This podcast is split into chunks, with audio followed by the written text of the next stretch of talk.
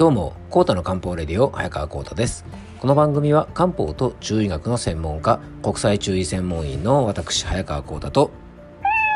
はい、アシスタントの猫林担当でお届けしております。今回は夏バテしやすい潤い不足、隠居タイプの養生法というテーマでお届けしたいと思います。えー、まずご案内です、えー、7月28日水曜日、いよいよ来週になりますが、えー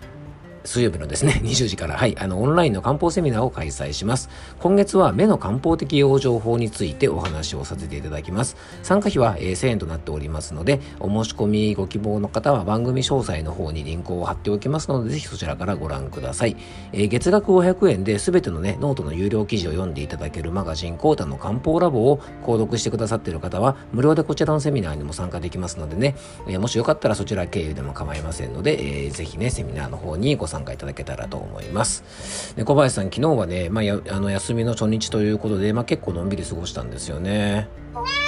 うん。まあ、休み初日なんで朝起きて、まあ、15キロぐらいですかね、あのー、ちょっといつもより長めにしっかりジョギングして、まあ、大量の汗をかいてですね。やっぱ日向に出るとねもういくら朝でも暑いんですがやっぱり日陰はねまだまだちょっとこう爽やかな感じがしてあのすごくね快適にジョギングできたんですけどやっぱりあの30分ぐらいスタートが遅れるとですねもう最後の方はかなり暑くなっちゃってきついですね。皆さんもあのジョギング好きな方は熱中症にぜひ気をつけてくださいね。はい。でその後はですねえー、っと昨日は何したっけなえー、っと、あ、そうだ、あの、布団クリーニングをね、あの、したんですね。えっと、布団をですね、あの、クリーニング出してですね、綺麗にしてもらって、えっと、夕方ぐらいに取り行ったんですがね、そしたらね、うちのにゃんこがですね、ふかふかになった布団の上で早速転げ回って遊んだりとか、布団の中に入ってですね、なんかモフモフしたりしてですね、なんかもう大変なことになってたんですよね。うん。あの、もうね、洗ってもらったばっかなのにですね、早速ね、全部の布団をコロコロしなきゃいけないっていうね、ちょっと大変な目にあったんですがね、まあでも、あの布団も綺麗にしたんでね、とっても気分良かったです。あと何したっけな、そうそう、きゅうりをね、すごいこの夏の時期ってきゅうりめっちゃもらうんですよ、田舎に暮らしてると。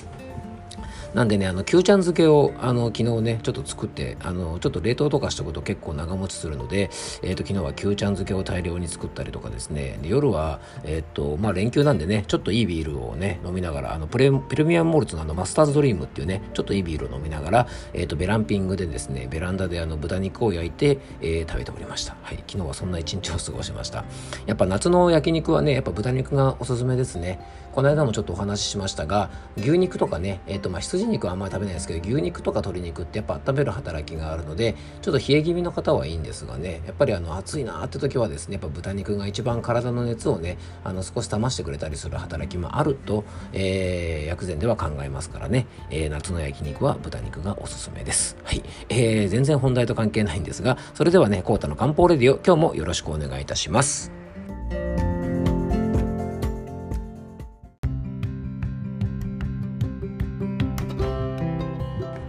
はい、えー、それでは今日の本題に入っていきたいと思います。今日はですね、えー、夏バテもしやすい潤い不足、隠居タイプの養生法ということでちょっとお話ししていきたいと思います。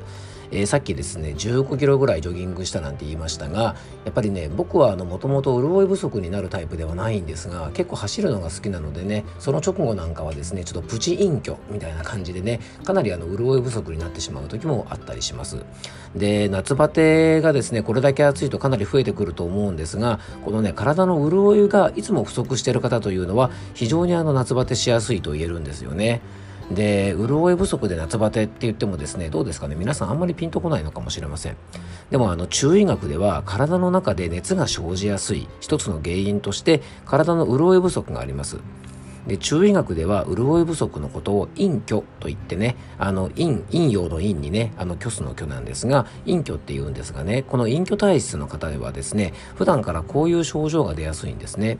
例えば汗をかきやすいとか口が乾くとか皮膚が乾燥しやすいとかおしっこの量が少ないとか、えー、便が硬くなったりとかね便器に張り付きやすいような便が出やすかったりして便秘気味とか。あとね下の苔がですね結構パサパサして乾燥しやすい苔が出たりとか。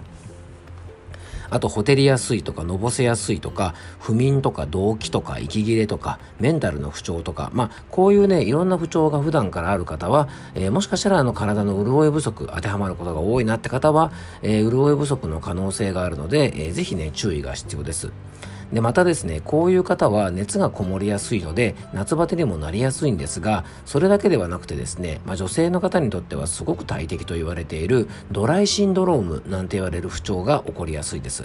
このドライシンドロームですねもう聞いただけでキャーってなるようなですねあのそんな不調なんですけども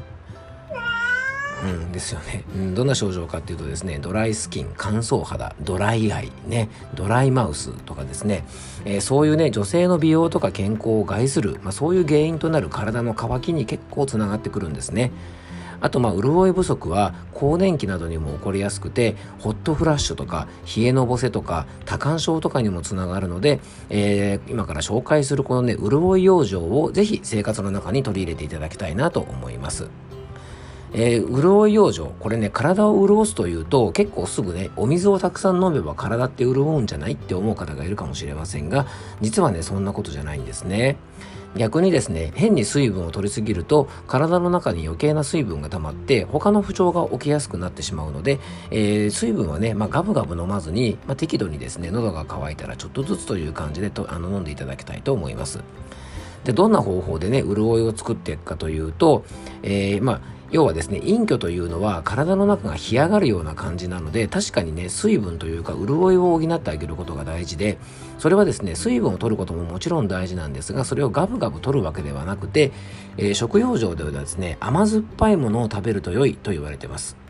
まあ、酸管カインなんて言葉ねよくこの僕の番組では出てきますが甘酸っぱいものは体の中の潤いを作るよなんて言われてますので、まあ、柑橘系の果物とかねそういったものグレープフルーツとかオレンジとかレモンとかね、えー、蜂蜜につけた梅干しなんかもおすすめです。料理をね甘酸っぱくしたりすることもおすすめですね。